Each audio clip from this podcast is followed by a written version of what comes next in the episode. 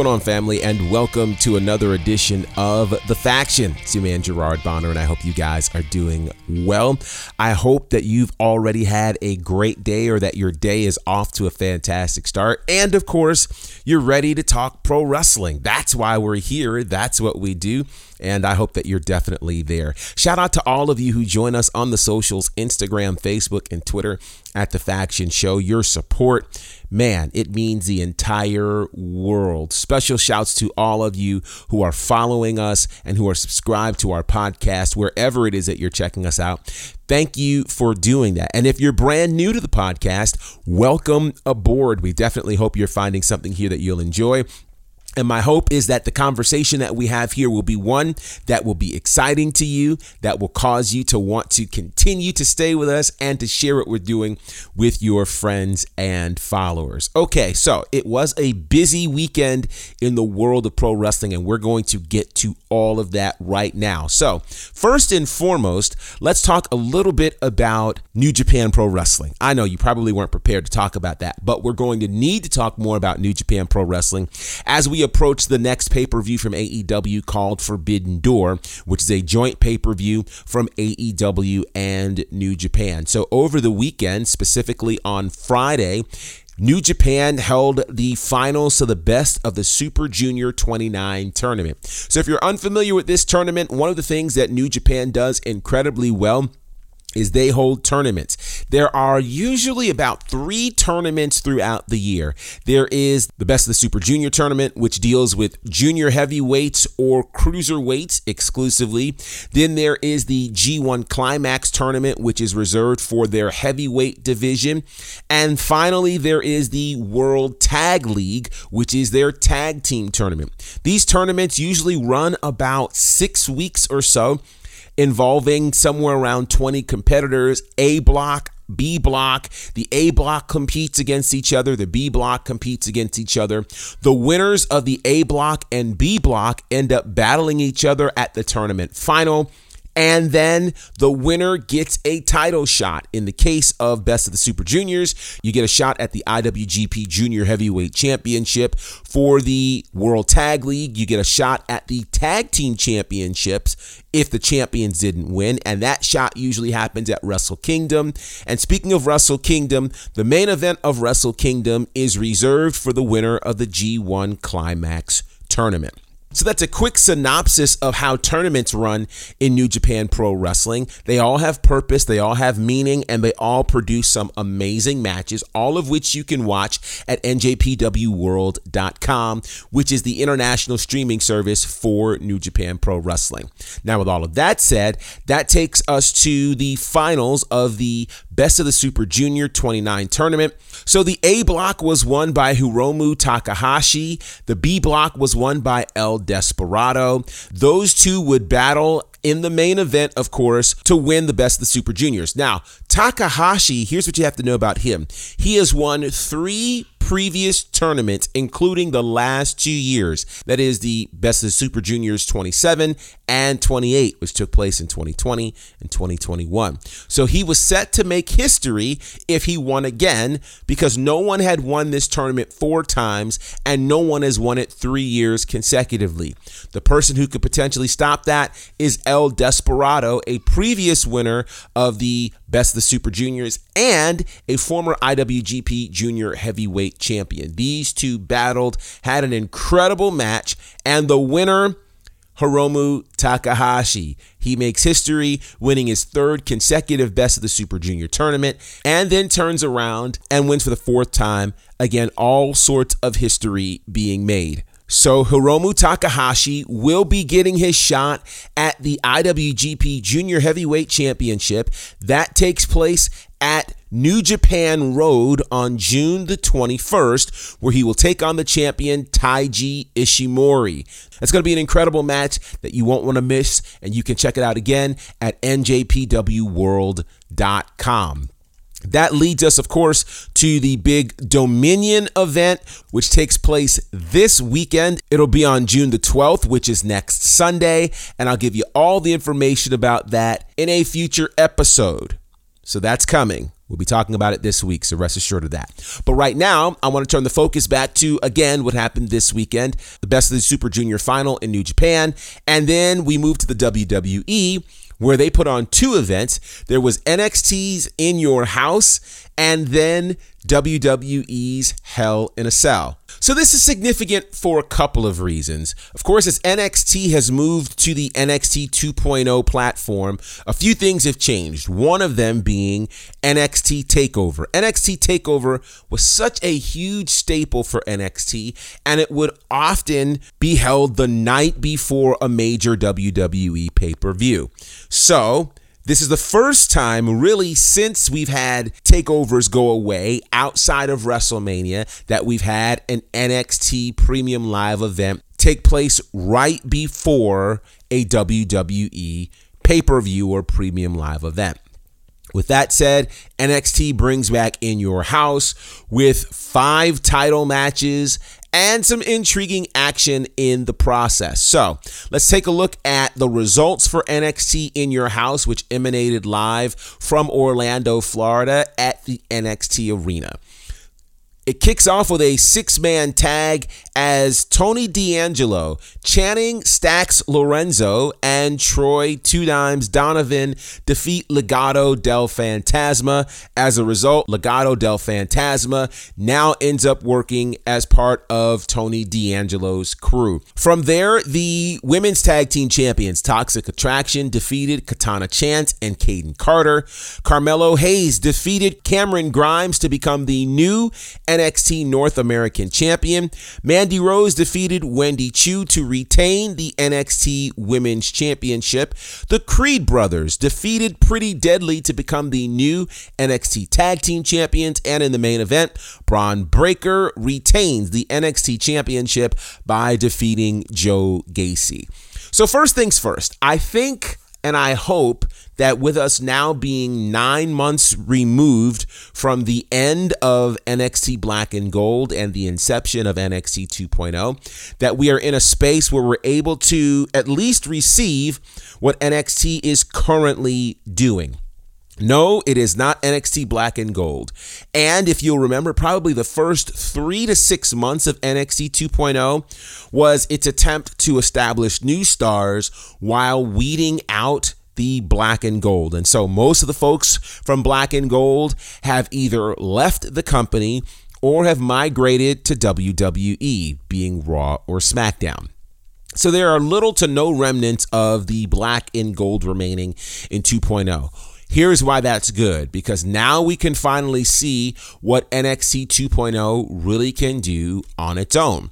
I thought by and large, this was a pretty solid card with some really strong matches. The six man tag match to kick things off was a great match. I mean, I enjoyed it from start to finish. Here's the only issue for me the issue for me lies here.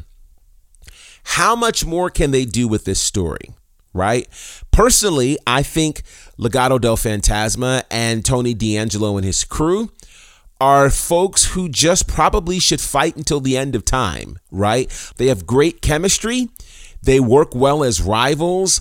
I don't really see them working together as a team. And honestly, I feel like Legado del Fantasma working for this crew is going to be short lived. Obviously, there's going to be a way where they can somehow break out of it.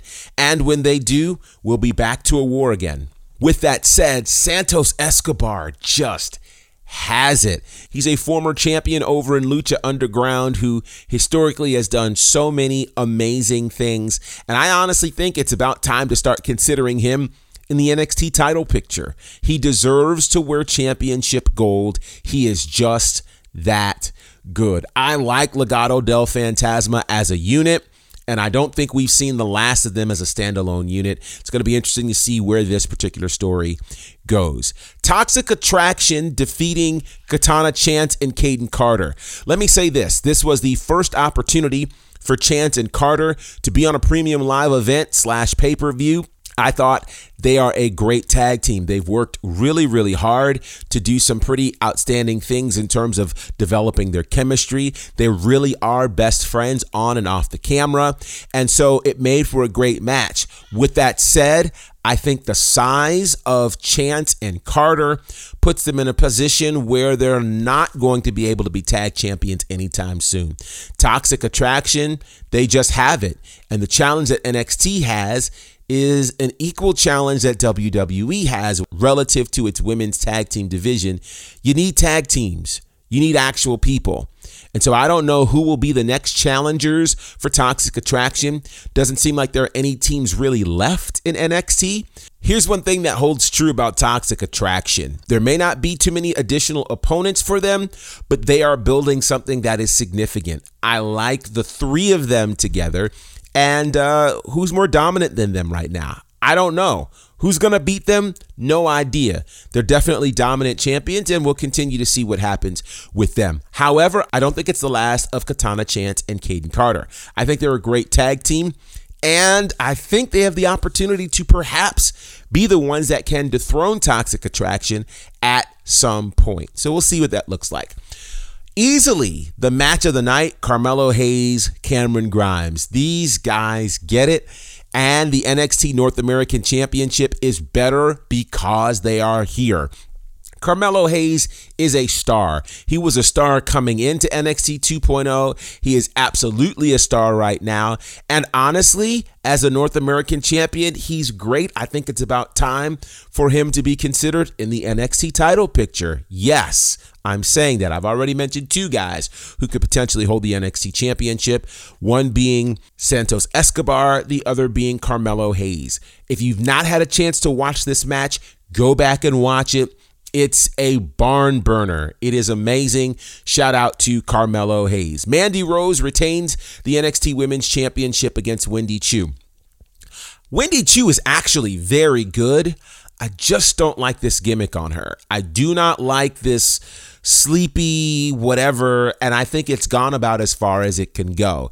Getting a shot at the women's championship is a great opportunity, but again, that's as far. She's not going to win the women's title like this. She's going to need to be a bit more serious. You can't send Wendy Choo out to represent NXT, and that's no knock to her. It's just the character doesn't work. I think you package her differently. We've got a different story. But either way, I'm loving the rise of Mandy Rose, and it's very clear that this run in NXT for her is absolutely necessary. I don't know if and when she'll head back to Raw or SmackDown, but honestly, she's doing better here. Let her spend some more time here and continue to be dominant over 220 days as your NXT Women's Champion. Creed Brothers versus Pretty Deadly. I think this was another great match on the card. The Creed Brothers, their story has been building really since they debuted on NXT. It looked as though they were going to be champions at some point. It didn't happen a couple of months ago, but it happened, I think, in a great match against Pretty Deadly. Pretty Deadly really did some great things over in NXT UK. And so I think them getting the opportunity that they've had here has been fantastic. With that said, a great match and I think a great rivalry between these two. Do not send Pretty Deadly to Raw or SmackDown yet. Let them continue this rivalry with the Creed brothers. I think we've got something special here. What's the future of Diamond Mine? I don't know.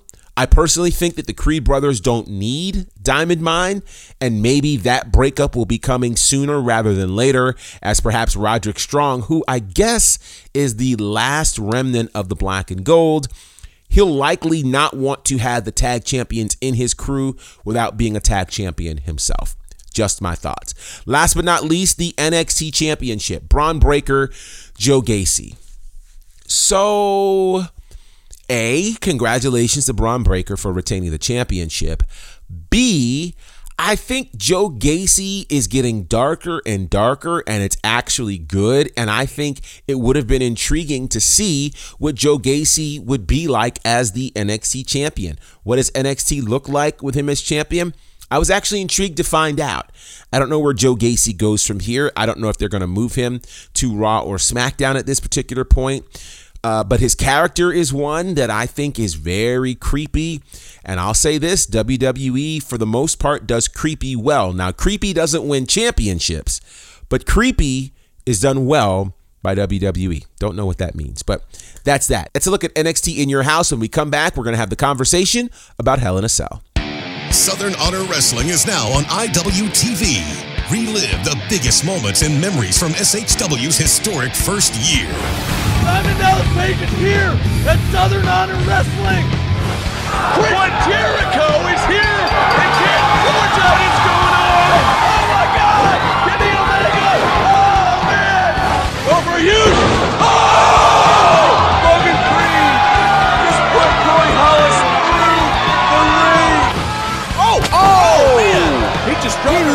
across him the through the windshield. windshield. And he's through the windshield. And That's it's it. over. Ring the bell. He put him through the windshield.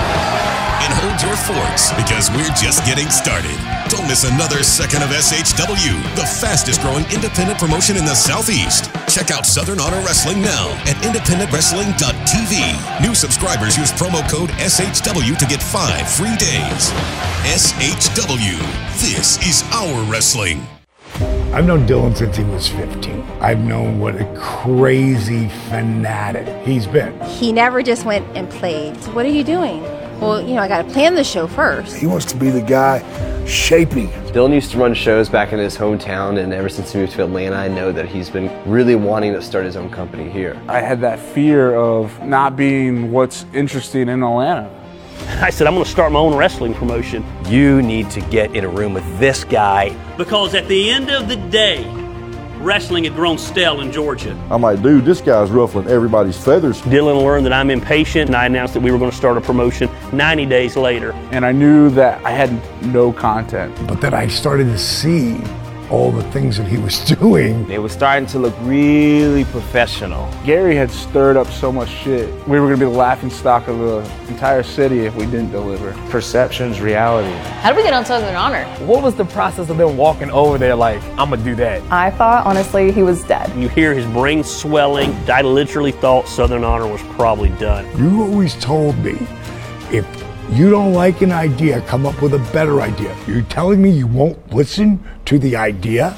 And we're going to pack 1,000 people. I couldn't wait for an answer from Chris. We weren't sure. No confirmation. How about that? Oh, the lights are going out here. The first indie show I've ever done in 23 years was with Southern Honor, and now everyone's talking about this company. Nothing bigger than that's ever going to happen here. For a few minutes later, It was extremely hard to maintain relationships because I was working with Gary. I don't know that they would go to war for me. They would go to war for Dylan. Finally, this year's going to be mine. COVID. I can honestly say my last match will be here just because Southern Honor is that special to me. So many things that have happened in my life that you could write on paper and it would read as a book. And Southern Honor is just another chapter. As long as there's a them and there's a you, there will always be a SHW.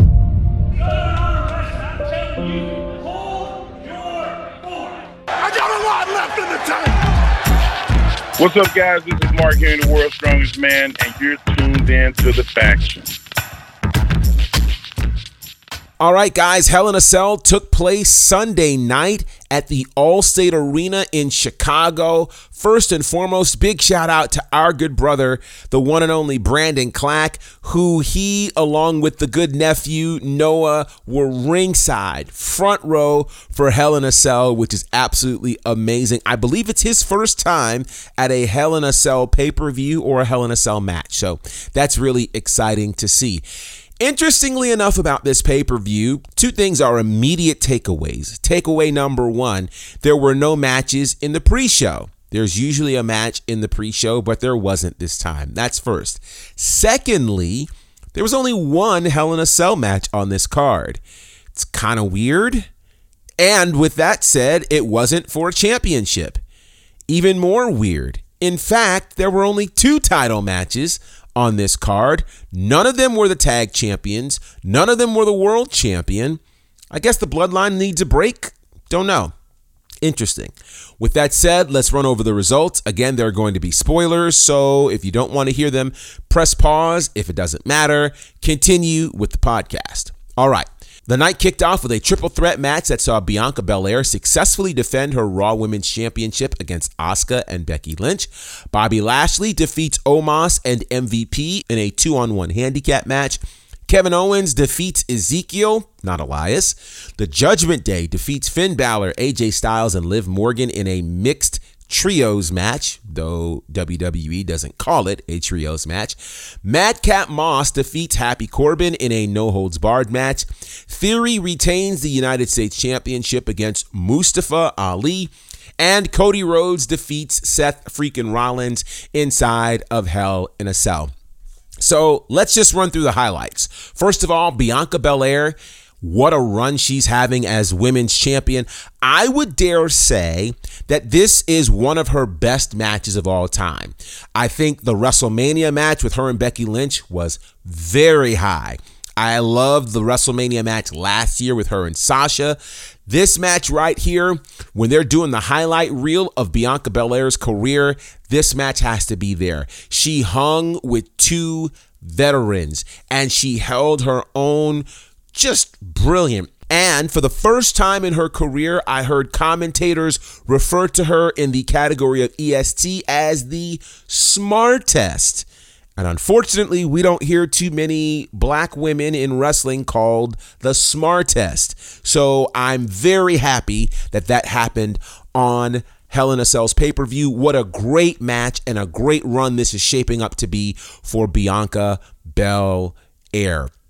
Bobby Lashley gets a big win over Omos and MVP.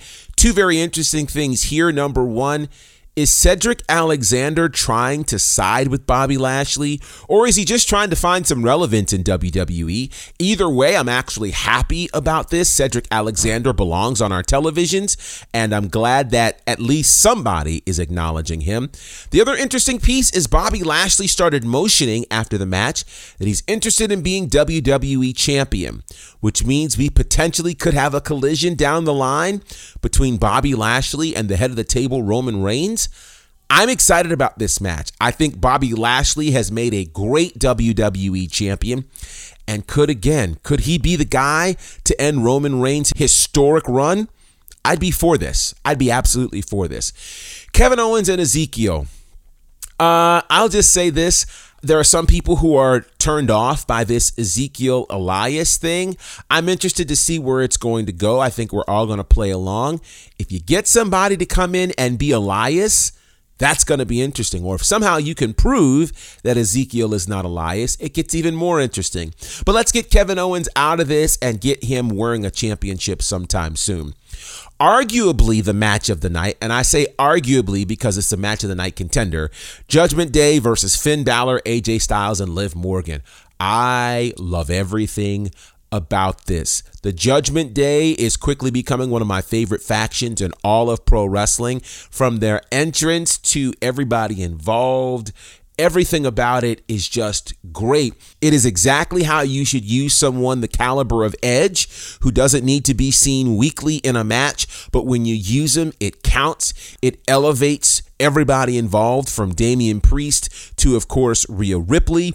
I think they're making way for a fourth member, and whoever that is, man, they should kill. They should crush. They should be amazing. I personally think Tommaso Ciampa should be in there. I think he needs this lift in the world of Raw and SmackDown. He should not be used as enhancement talent. He's been the face of NXT for years now.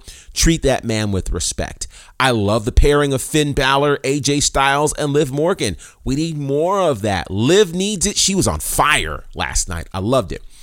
With that said, Madcap Moss defeating Happy Corbin. I like Madcap now getting rid of the suspenders, getting rid of the jokes, and being the great athlete that he's always been. This was a great, great opportunity for him. I do think WWE needs to figure out from a continuity perspective is he Madcap or is he Madcap Moss? Sounds like it's semantics to some, but WWE is very good for changing your name, and there are countless examples of it. Is he staying Madcap Moss or is he just going to be Madcap? Let's settle on a decision and go with that. Theory and Mustafa Ali. I thought that was a really solid match. I'm not sold on this story. I'll just tell you that now. I'm not sure why it's not clicking for me, but the story just isn't working. But shout out to Theory for his great work retaining the U.S. title. Before I get into the final match of Cody Rhodes and Seth freaking Rollins, I absolutely have to shout out the city of Chicago, who really made this pay per view even better. If you're ever wondering how important fans are, these fans were rowdy from the word go. They didn't try to hijack the show, but they were fully invested in the show. And you could tell the performers, as a result, built off of that. We saw the best we've seen with Liv Morgan at that pay per view on Sunday simply because the crowd was fully in it. So shout out to Chicago. It's probably why AEW seems to do a ton of shows there. And so I'm intrigued. Are you in a city that is like a full on wrestling city?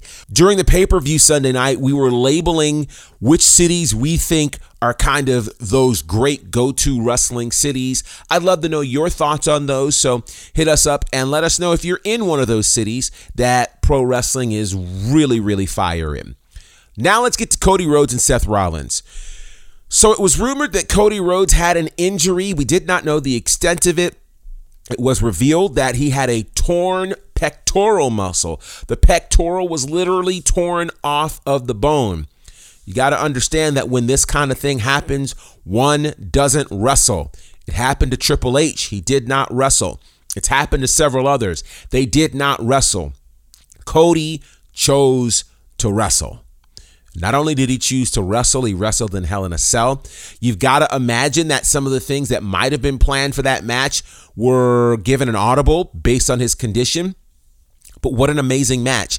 And what a gruesome sight when he took off his robe and you saw the scars and you saw the the the bruising and the contusions. Oh my lord.